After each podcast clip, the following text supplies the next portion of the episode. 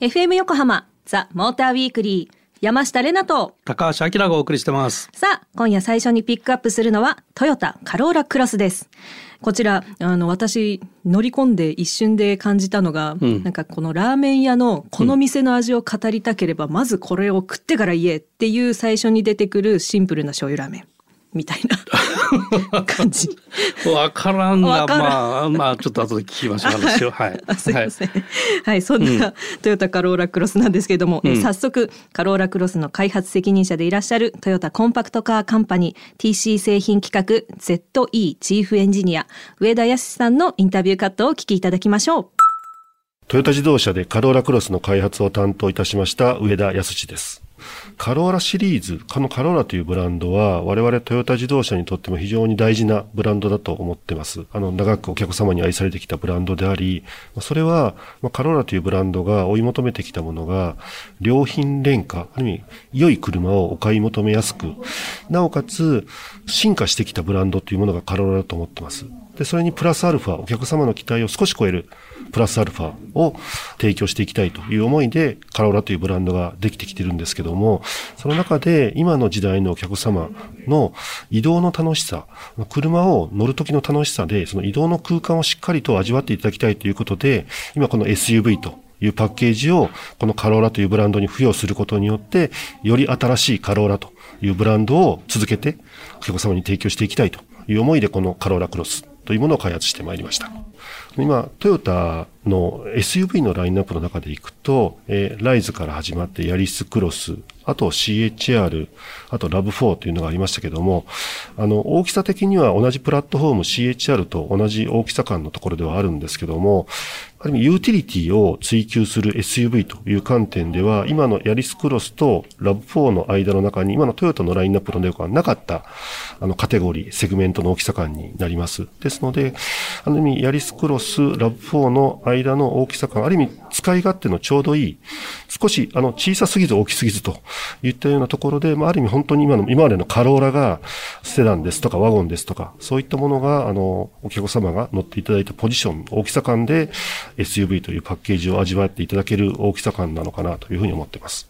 ぜひ一度、まずは乗っていただいて、その空間の味といいますか、明るい空間というものを味わっていただきたいなというふうに思いますので、よろしくお願いします。はい、上田さんありがとうございました。ヤリスクロスとラブ4の間ぐらいっていうことで、うんうん、確かにちょうどいい大きさだなと思って乗っていましたけど、うん、あのとてもいい意味でストレスフリーに何も考えず運転できるなっていうふうに感じました。すごくいいと思いましたけど。あそれって結構いいとこついてて、はい、カローラっていう車はさ、うん、やっぱり多くの人に乗ってもらわなきゃいけない車なわけよ。はい車が好きとか運転がめちゃめちゃ好きとか、うん。そういう人も、はい、あるいは車に対して興味ないみたいな 人もうん、この車だったらいいじゃんって言わせないといけないっていう、はい、結構だからある意味難しい立ち位置にいる車なんだよね。でそれでいてお買い求めやすくって言ってたように、はい、まあ良品廉価ってことを言っていて、うんうんうん、でなおかつ期待を少し超える。うん結構ハードル高いでしょ要求案件が、ね、こんな男性がいいって言われてる時にね、うん、そんな男いねえよってところをついてきたみたいな。まあまあまあまあそういうこと？本当ですかね。あそう ようわからんけど。まあ醤油ラーメンなのかもどうなのかよくわからないけど、はい、でその要はさ、うん。何かが尖りすぎちゃうと個性的ではあるんだけどもっていうところがあるじゃない、だから、はい、あんまり尖っちゃいけないっていうところもあって、うん、でこの車最初に見た時ね、はい、サイズ的に国内ではちょっと中途半端なサイズなんじゃないのかなっていうのをちょっと思ったわけよ。うん、それまあ長さが4490、はい、で幅が1825、うんうん、で高さが1620。うん。そっか。だから立体駐車場の、はい、立体駐車場っていうか、まあ、機械式、うん、立地がまあ大体天地が1550だから、はい、あら。入らないのよ。本当だ。で幅もちょっと古めだと1800だし、うんなかなかねそこら辺で難しいのかなと。で本格的 SUV っていうよりもその乗りやすいとかっていうことでアーバンクロスオーバーみたいなところをコンセプトにしてるものだから、はい、都心部で乗りにくいんじゃない？扱いにくいんじゃない？っていうのをちょっと思ったわけね。うんうんうん、確かに。でまあボディサイズ的にはこれ C セグメントっていうサイズなんだけど、はい、C セグメントには CHR っていう車がすでにあるんで、うんはい、まあカニバリがあるんじゃないの？って思ったわけね。うんうん、カニバリ。はい。あの共食いが起こっちゃって、うん、カローラばっかりに行かないんじゃないかと。うん。ちょっと考えたんだけど蓋を開けてみたら、はい。うん、まあ、まだ初動なんだけど初動の3か月で、まあ、5万台の受注を受けた。だからまあ想定する台数の、まあ、4倍とか5倍の受注は今あると。はい、でまあこれからねあの初動はあの受注がいっぱい入るんで、ん。まあ、ちょっと差し引く必要はあるんだろうけど、はい、まあまあ大ヒットしてますっていうところのスタートを切ってるのね。すごいな、うん、うちの地元の人口全員が買ったみたいな感じになってます。すごい。そうなのよ。まあだからある意味そのカローラっていう車の使命をきちんと果たしてるってことだよね。素晴らしい、うん、だから人気なんだな。うん、で、あのお客さんのこの期待を少し超えるみたいなことが、うん、あの上田さん言ってたけど、はい、装備類がねすごくいいのよ。おでオプションも含めてなんだけど、はい、かゆいところに手が届いてる感じ。素晴らしい。それとあとクラスを超えた装備っていうのもオプションで選べたりするっていうのもあって、うん、例えばリアゲートの電動オープンとかねオープナーとかね、はい、足を蹴り込むと自動で開くとかね。便利。これあの割と高級車に装備するものなんだけど、うん、そういうものが選べたりとか素晴らしい。あとはスマホのなんだ？非接触。非接触の充電もできたりとか、うん、本当にねこうかゆいところに手が届く、うん、それでいてこうラゲージの広さとか、はい、まあ、シートバリエーションとか、うんうんうん、そういうところのユーティリティもすごくあるのね。でまあ、空間を楽しんでほしいって言ってたけど、はい、こうリア席、まあ、CHR なんかどっちかというとドライバーズカーって言っていいと思うんだけど、うんうん、割とフロントが重要視されてるんだけど、はい、このカローラはやっぱ後席もちゃんと考えてあって広めにとってで、うん、あのなんていうの居住性がすごくいいんだよね。うんうんうん、だそういうところでいろんなものがよくできてます 素晴らしい。そういうところなのよ。で燃費も実際にやった時乗った時は24キロぐらい走っててリッター24キロぐらい走ってて、うん。はい、まああのテストで乗るから、まあ、アクセルの踏み方が乱暴に踏んだりとか まあそういうこともするんだけど、はい、そういう中でリッター24キロなんですごい。まあ実際はもっといいんじゃないの、っていうところかな。はあ、うん、スーッと走りますもんね。うん、でエンジンが1.8リッターのハイブリッド、うん、でリア乗った車は4駆だったんで、はい、リアにモーターがついていて、うん、まあこれはあのあんまり出力の大きくない55ニュートンのモーターを搭載していると。はい。はい。可愛らしい。可愛らしい。はい。なるほど、ありがとうございました。まあそんなカローラクロス恒例のレナの勝手なイメージで締めたいと思います。はい。はい。この時間ピックアップしました。トヨタカローラクロスの勝手なイメージ。嫁のベストショットを待ち受けにしている人が乗っていそう。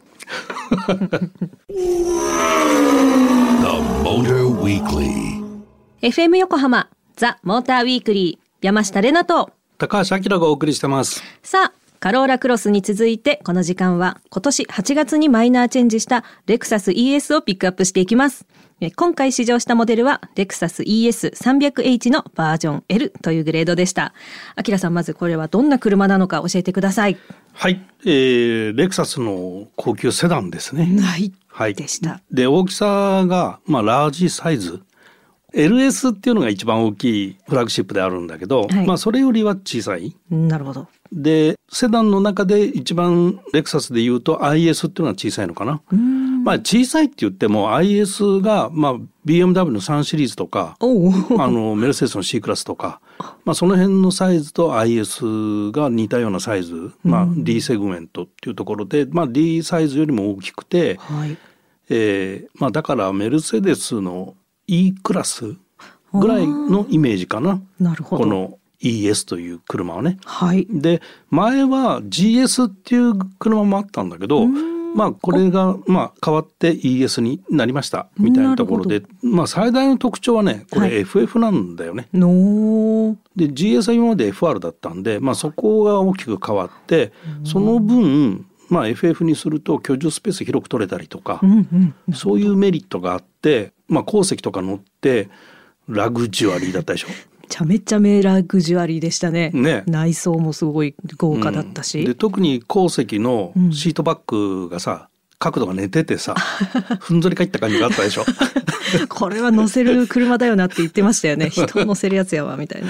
そうそう。だから後ろに人乗せた時に、後ろの人がすごく快適に乗れるっていう必要があるし、はい、まあ前も当然居住性は良くなきゃいけないし、っていうようなキャラクターを持ってってますね。素晴らしかったな。うん、でエンジンはね、はい、あの4気筒の2.5リッター。のハイブリッド。はい。の FF モデル。FF。でボディサイズを言うと、はい、長さが4975。うんでかい。幅が1865。なるほど。幅広。幅広。えー、高さがですね1445でホイールベース2870というところの、はい、サイズになってて、まあ、LS だと長さがもう5メーター超えてるんで LS はね で幅も1900なんで、まあ、LS はさらにそれを超えて超えると。なるほどだまあこの ES は、まあ、クラウンより一回り大きいぐらいのイメージでいいんじゃないかな。あ確かになるほど。うん、うん、でもともとねこの ES って北米ではあの売っていて北米ではもうね7代目ぐらいまでああるのね。で国内ずっと導入してなくて GS があったからね。はい、で国内はこの現行のこのマイナーチェンジする前のモデルが初導入なんで、うん、あんまり国内ではね馴染みがないかもしれないんですね。うんうん、へえ。うん、こんにちはですね。初めましてって感じ。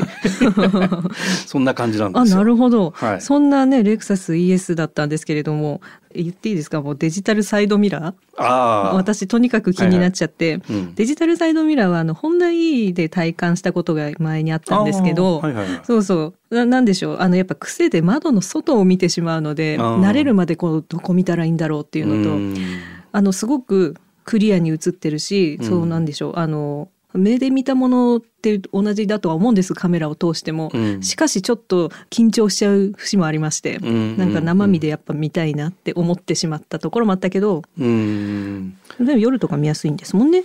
まあね。であの、このデジタルサイドミラーっていうのがこれ意外とやっぱ人気があるらしくてでバージョン L にしかもともとオプションでなかったんだけど、はい、F スポーツっていうのがあって、F スポーツにはこれつけたくてもつけられなかったのが今回のマイチェンでオプション設定されたのね。だまあそれだけつけたい人がいるっていうことなんだろうけどね。はい、ただこれはやっぱりレナちゃん言うようにちょっと慣れが必要で。そうね窓の外を見てしまうっていうのもあるし、うん、あとモニター越しに見るんで、はい、若干そのミラーで映ってる鏡に映ったもの映像とはやっぱ、うん、見え方が若干違うじゃん。違いますね。だそこの慣れがあって、だからどのくらい500キロぐらいあの車乗ったのかな距離にして。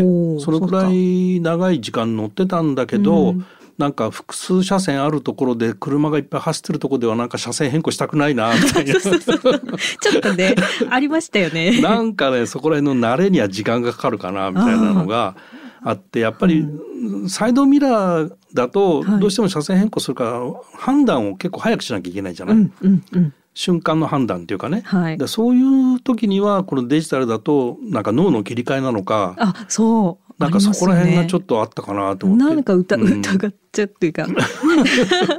運転席のミラーはそんな戸惑わなかったんだけど、左側のミラーにちょっと戸惑いがあって、うん、それはあのモニターの場所がまあピラーのところに A ピラーのところについてんだけど、うん、あれ例えば真ん中持ってきちゃうとかね。センター持ってきちゃうとかあるいはピラーにつけるんだったらモニターのサイズを左右同じじゃなくて 大きいモニターにするとかあ確かになんかねそういう工夫があると違和感が減っていくかなっていう気がしましたけど、まあマーケットでは人気なんでお前がガタガタ言うなってことかもしれません。はい。では恒例のレナの勝手なイメージを言わせていただきます。この時間ピックアップしたレクサス ES。スマホを使いこなし、絵文字、スタンプもバリバリ使えちゃう素敵なおじいちゃまが乗っていそう。FM 横浜ザ・モーターウィークリー山下れなと。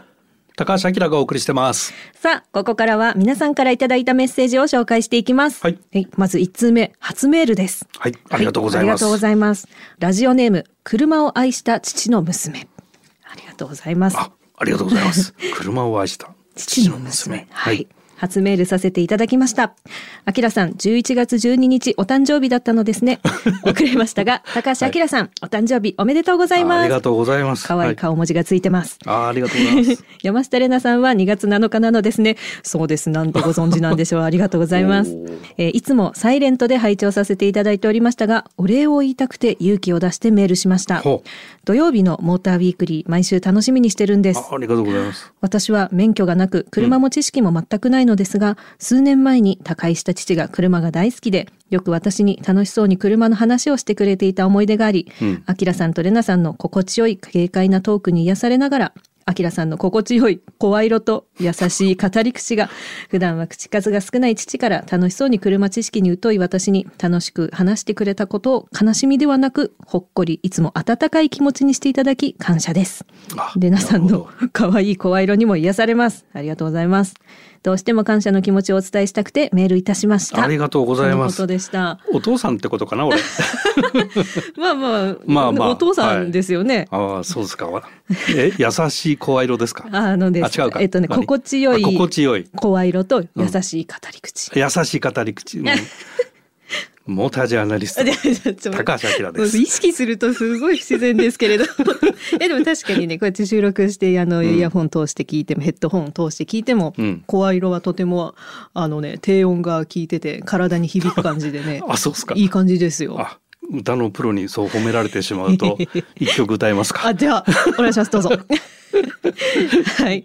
あきらさんとね、よくあの、市場の帰りの車の中で歌ったり お話ししてるんですけど、えー、確かに声色が良くて優しい語り口です。はい。はい。はい、えー、ラジオネーム、車を愛した父の娘さん、メッセージありがとうございました。毎回ください。はい、続きまして、2通目、ラジオネーム、甘エビ王子さん。いつもありがとうございます。ありがとうございます。こんばんは。こんばんは。年末ジャンボ宝くじが発売されましたね。お二人は10億円当たったらどうしますか？というメールです。10億ってもう1万円札が何枚あるんだろうってところからなんですけど、私的には。そうだよね。うん、もうね、今までの人生で一回も宝くじ買ったことがなくて。なんと健全な。全くわからないんだよね。で、なんかほら、前後賞とか。言いますよね。うん。そのそういうのもよくわからないっていうぐらい 疎いです。あら。で、10億円当たったら。うん、10億。だからまあ考えたこともないんだけど。はい。どうします？まず数えてみるかな。やはり。10億枚。ペロペロペラってやります。10億枚じゃない10億枚じゃないわ。何枚？何枚なの？結局何枚なんだろう、1万円札が。今度当たったら数えて何枚だったって教えてもらっていいですか、はい、はい、私はね10億当たったらもう防音室があるスタジオか家を建てて、うん、お仕事を辞めて舞台に生きていきます。え？ー、すごい。すごいやる気満々だね。すごいいいこと言った。働くんだ。一応ね。おすごい。本当は、うん、本当はですよ。うんなんか私という人間っていうものも全て捨てて、やりたいように目先のものに惹かれてなんか自由に生きていって破滅するみたいな。理性をなくすってことですね。違う違う違う違う。倫理観と理性をなくしてみるってことかな。あきらさんに日頃言われるんです。倫理観がないって。はい。まあね、音楽やってるとちょっとね、変なところもあると思いますが、えこれからも末永くよろしくお願いいたします。はい。ということで、えー、甘えびおじさん、メッセージありがとうございました。FM 横浜ザ・モーターウィークリーエンディングのお時間となりました。今夜はトヨタカローラクロスとレクサス ES の2台をお届けしてまいりました。なかなかまた濃ゆい収録になりましたけれども、うん、優しい声の高橋です。まだ言ってる まだ言ってる。まだ引きずってるけど。い。やなんかあきらさんのその低音ボイスを生かしてね何かこう言われたい一言とか今考えてたんですけどなかったなかった。ないのかよ。なんかお休みとか言われてもってなっちゃうかなって思ったんですけど まあねあのあきらさんの低音ボイスで言ってもらいたい一言があった方はぜひ ツイッターでつぶやいてみてください。えっとあとね逆にあのリスナーの皆さん10億円当たったら何に使いますかっていうのを聞いてみたいので、ぜひぜひメッセージを募集しますのでぜひバシバシ送ってください、はい、メッセージの宛先は tm アットマーク fm 横浜 .jp tm アットマーク fm 横浜 .jp まで。メッセージを採用させていただいた方にはザ・モーターウィークリーオリジナルステッカーをプレゼントします。ツイッターではハッシュタグモーターウィークリー847をつけてたくさんつぶやいてください。またザ・モーターウィークリーウェブオートプルーブでは今夜ピックアップしましたトヨタカローラクロスとレクサス ES の試乗記事もお読みいただけますので詳しくはオートプルーブで検索してみてください。ということでここまでのお相手は山下れなとモータージャーナリストの高橋明でした。また来週